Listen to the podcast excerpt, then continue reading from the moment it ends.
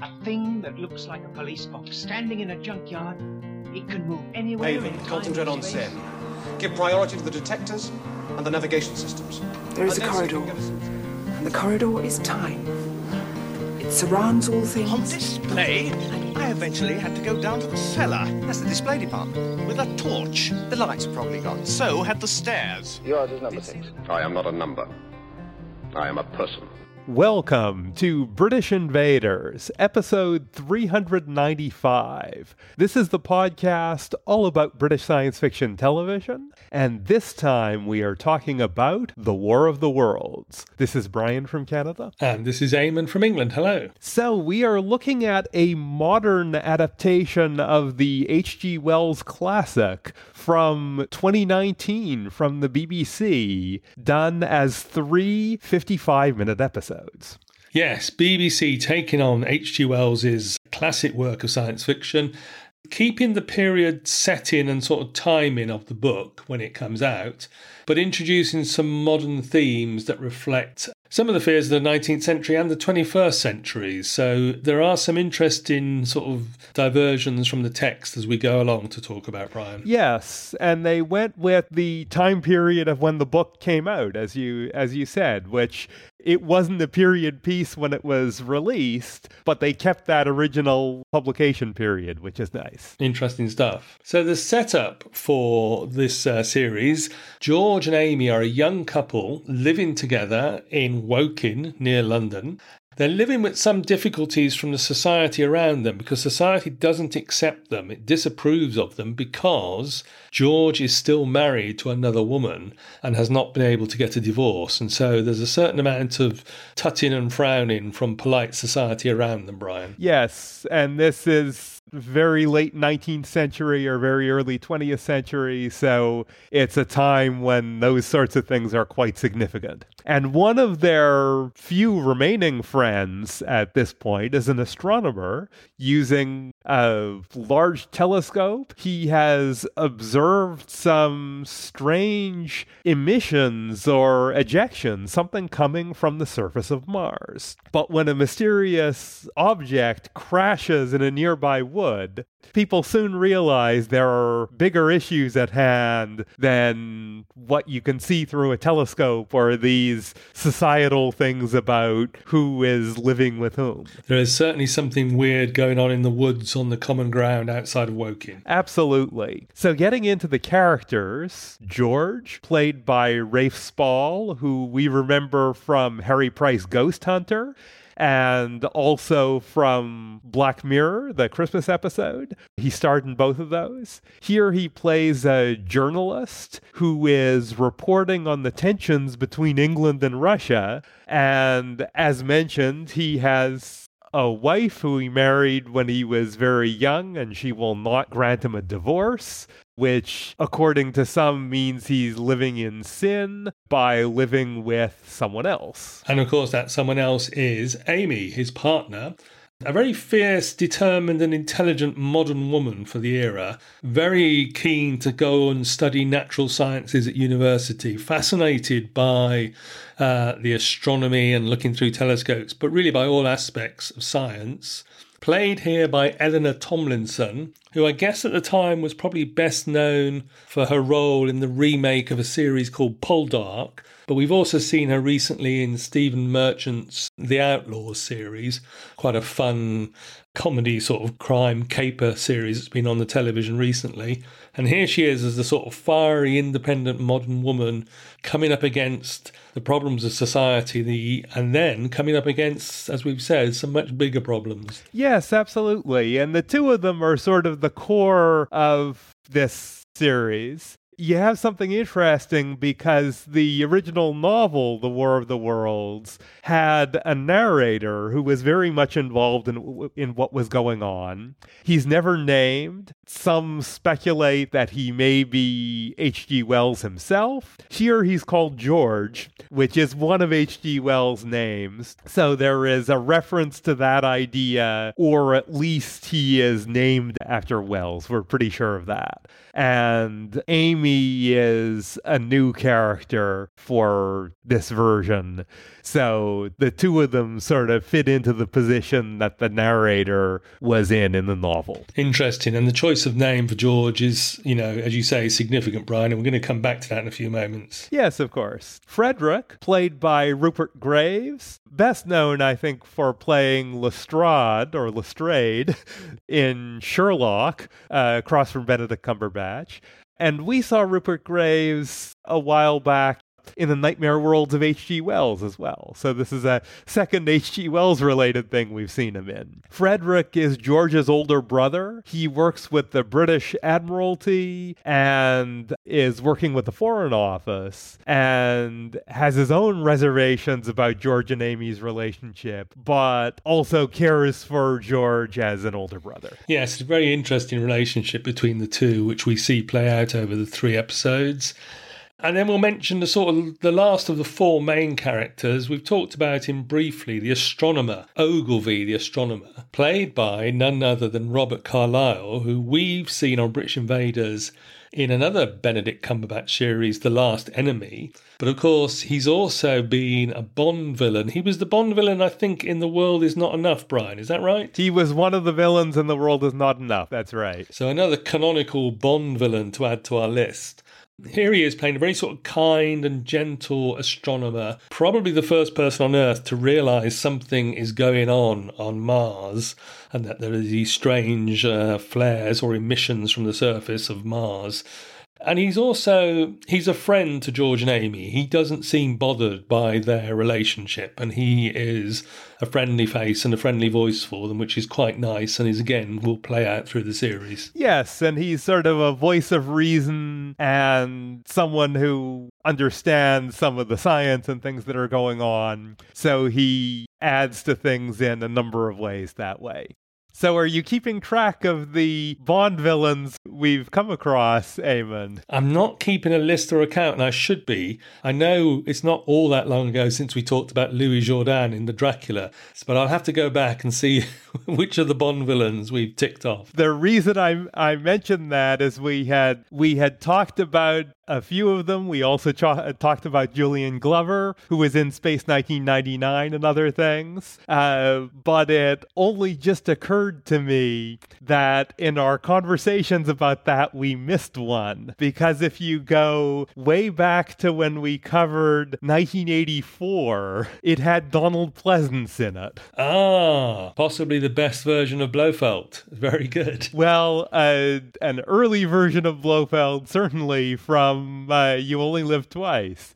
So I believe it does mean we've come up against Bond villains from the 60s, 70s, 80s, and 90s now. Fantastic. Listen to this space for an updated Bond villain cat here on Bond Watch. Yes, I think we're up to at least four, if not five or six. Great. But indeed, it was nice seeing Robert Carlyle show up here it is a good cast and they uh, set things up with the with the characters uh, quite well i think. They do indeed. So for a little bit more of the story beyond that very basic setup once this strange capsule is observed on the common ground outside woking it opens and we start seeing the nature of this invasion. The martian invasion is revealed. We soon see see tripods, uh, enormous tripods, roaming the landscape with heat rays destroying soldiers instantly, and a red mist or smoke covering the landscape as it starts to escape. So we see a lot of the things that we uh, want to see and expect to see in uh, any adaptation of War of the Worlds. George and Amy are separated as crowds of people are trying to flee the devastation and make for the coast, hoping to escape by boat and so on. But we end up with George and Amy separated and looking for each other. And the War of the Worlds of the title has begun. And uh, as you say, Brian, scenes of devastation right towards the end of the first episode. pretty much, you know, overwhelming superiority from the Martians. And the scenes that we see created on the screen for us are really quite dramatic and amazing. And this idea, as you say, of, you know, the British as refugees heading for the boats to try and escape. Life on the planet Earth will never be the same for any of the characters or anybody after this invasion. Um, the War of the Worlds has begun. Yes, and we have visuals that are very much reminiscent of that original novel, but are also still quite scary and quite imposing. So that was nice that they accomplished that. So let's turn you to our production notes and start with the great H.G. Wells himself again, who we've discussed many a time now on this podcast. Particularly, you can go back to episodes 73, 120, 147, and 365 to find our previous notes about Wells. Of course, one of the great British novelists, the founders of science fiction, and we're going to take you back to the 1890s when he had already published The Time Machine, The Island of Dr. Moreau, and The Invisible Man, a book that we've now covered twice on the podcast. And at the time, one of his influences for the War of the Worlds, we know, was the popularity of what was called invasion literature in the late 1800s because that was quite a theme at the time. Yes, and this is something that I think is a little bit lost to time now as that invasion stories were popular and were a thing at the time, but the idea of an alien invasion from outer space was new. We do know that Wells had a discussion with his brother Frank about what the British Empire had done to various indigenous peoples from around the world, from other countries, and wondered what would happen if Martians would do the same to us, to humans, and to the to the British. And a version of that conversation shows up between George and Frederick in this series. So they seem to be taking some things from some of Wells' history there as well, which is interesting. Yes, very much working some of Wells' own experiences into this production. Wells might also have been influenced by Percival Lowell's 1895 book Mars, which popularized the idea of canals on Mars, which was based on a famous mistranslation of the Italian word canali, which means channels and not canals. Canali was stated by the Italian astronomer Schiaparelli in some descriptions of markings he saw on the surface of Mars. So it was Lowell's book, and you started getting these ideas about things that might be on on Mars and the idea of Martians who had dug canals on the the surface being popularized I think by Lowell and then by Wells. And of course as you say Brian this led to a very widespread belief in life on Mars existing and I recently, I've just read a book by a planetary sort of uh, scientist about the history of exploration uh, and photography of Mars. And th- this belief persisted from the late 1800s till the sort of mid 1960s when we finally got pictures of the surface of Mars back from Mariner 4 and could see that it was a dead planet. But, uh, you know, the idea that it was in some ways, if not inhabited, but at least fertile, was quite common. And that, of course, I think with the invasion literature fed into H.G. Wells's uh, thinking when he published The War of the Worlds. Yes, it's quite striking that there was, uh, you know, a period of 60 or 70 years when the common assumptions were often that Mars was sort of Earth like and had life of its own. So, turning to the publication, he first serialized The War of the Worlds in Pearson's magazine in 1897. There's a very Victorian thing to do, serializing it first. And then the following year, 1898, it's published as a novel. And it becomes one of Wells's most successful novels of his rich canon. Probably one of the first, sort of like three of his books that you think of when you think of his science fiction. Never been out of print since, obviously. A hugely successful book for him. Yes, absolutely. And it's been adapted for various media many times. Famously, there was a 1938 radio show by Orson Welles, which is as much as being well known for the show itself, it's it's well known for the the panic it caused. It was somehow confused for live radio reporting at the time, which is very strange from our perspective now, but uh, when radio was much newer, that uh, apparently could happen. There was also the George Pal film from 1953 that was uh, produced by Pal, directed by Byron Haskin. And then in 2005, there was a Steven Spielberg movie with Tom Cruise. There have been many different versions. Most of the ones I've come across, the ones we've mentioned here for sure, always updated it to be set in the present day. Interestingly, I don't think that Jeff Wayne's musical War of the Worlds from 1978, I think that sticks to the original dating of sort of like late 1800s, early 1900s. That was, of course, famously recorded. Many people will be familiar with the artwork for that sort of gatefold LP and the fact that Richard Burton played the part of the narrator in that. That's more recently been updated with, I think, Liam Neeson taking over the part of the narrator. I don't know. Have you come across Jeff Wayne's musical version, Brian? I have never listened to it. I have heard plenty about it. I know that it's a cult classic of its own, and there are many people who love that version. It isn't one that I've heard or that I'm very familiar with. I have looked at many of the others we've talked about, and I do quite like that 1938 radio series. Oh, it is great to go back and listen to the Mercury Theatre version, yes. Yes, if you haven't heard that, and it's available all over the place, it is definitely worth hearing that. It's something like maybe 40 minutes long. It isn't it isn't that long and it has the the moment in it where Orson Welles declares that this is fiction.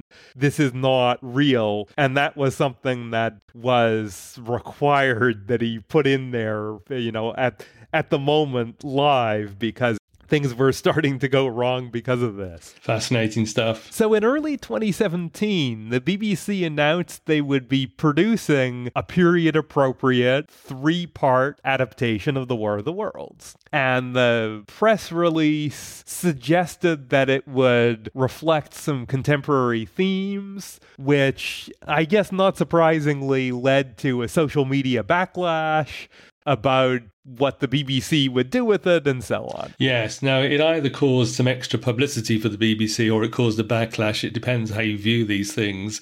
Uh, certain elements of social media didn't like the idea of introducing contemporary themes into period classics. It's an ongoing debate, I think, Brian. Yeah, and of course they were commenting on that, not having seen it or knowing anything about what was what was going into it. I don't think there would have been any such uh, backlash against the show itself had that not been been issue, issued in the press release. Mm. The screenwriter Peter Harness has credits including the 2005 version of A View from a Hill by M.R. James, uh, also Jonathan Strange and Mr. Norrell, which we may get to covering at some point, you never know, and some Doctor Who episodes, some of the Peter Capaldi 12th Doctor episodes, Kill the Moon, the Zygon invasion, and the Zygon inversion. So, interesting person to be bringing in to adapt this novel. Yes, absolutely. And of course,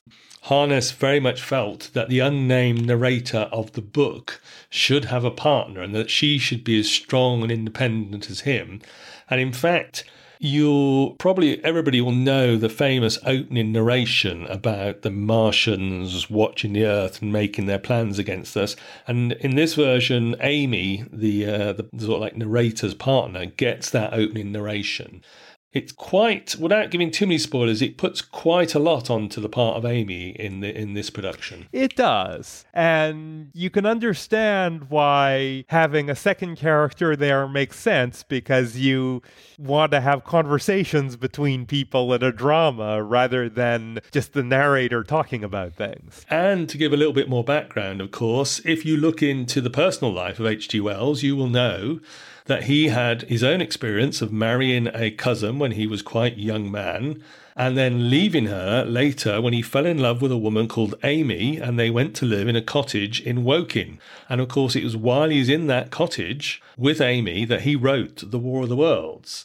So the BBC have again not only borrowed the conversation between him and his brother for this production, they've also borrowed basically uh, Wells's personal life for our characters of George and Amy. Yes, so the idea of H.G. Wells in some way being associated with that narrator, who really is a character in the book, not just giving narration, that definitely comes into play here. The series was directed by Craig Viveiros with original music composed by Russ Davies. And it was filmed in and around Liverpool and also London. And it looks, the location work looks very good, actually, very authentic for the period. Yeah, they did get a really good period look to it for the locations. And apparently, without going abroad to some place like Prague, like they seem to on uh, a lot of things, they were able to do things with Liverpool and London and get quite uh, quite a good look for this. Also, part of the look for this, the special effects and computer graphics were supervised by Jane Forsyth, including producing the tripods and the Martian invaders themselves. And, you know, going for that authenticity in the look of the tripods, they definitely had something there. Indeed, yes, quite good looking, actually. The War of the Worlds was broadcast weekly on BBC One starting on November 17th, 2019. And not repeated since, but of course it did go straight to BBC iPlayer and was available there for some time afterwards. Uh, have to say, mixed reviews and not great viewing figures, apparently. This was not a terribly uh, well reviewed or received version, and we'll talk about some of the reasons for that perhaps next time. So it perhaps came and went at the time without a great deal of attention after its release. More attention perhaps paid to it before than afterwards, Brian. I think that might be right, yeah. So let's tell you how you can watch it yourself now. In Region 2, there is a DVD, there is a Blu ray, DVD £9, Blu ray £12. As far as I can tell, no extras, just the three episodes. I haven't got the discs because I have watched it as part of my BritBox subscription, where it is currently included with BritBox over here.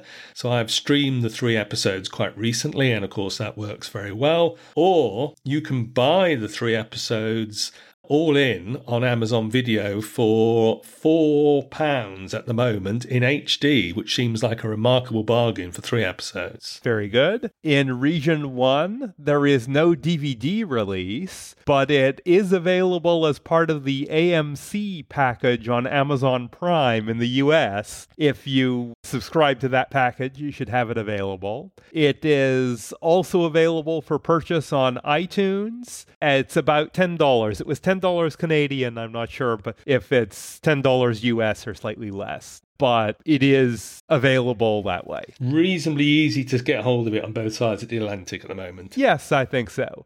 I did look for it on Google Play and it was not available there, at least not in Canada. The book, of course, is widely available and in print and in the public domain. And in this case, we've actually read it as well. It's unusual for us, but we have, yes. So, yeah, certainly this is something that is nice and easy to find, which is uh, something we can't always say. Indeed. So, next time, we will talk more about the changes between the book and this adaptation and talk about different adaptations and how faithful they tend to be to the originals and so on. And of course, we'll review and recommend or not this uh, streaming option or the discs for this version of The War of the Worlds. We'll let you know whether we think you should check it out. Absolutely. So until then, you can find us at BritishInvaders.com, or if you search for British Invaders on Facebook, you can find our group there and join in on the discussions. Yes, please do come and join us on the Facebook group and let us know what you thought about this. And we're on Twitter, so if you want to follow us, we are at Brit Invaders Pod. So please join us there too. And of course, come and find us at Voice of Geeks Network at vognetwork.com the place for British Invaders, but also for lots of content and streaming to do with gaming and so on.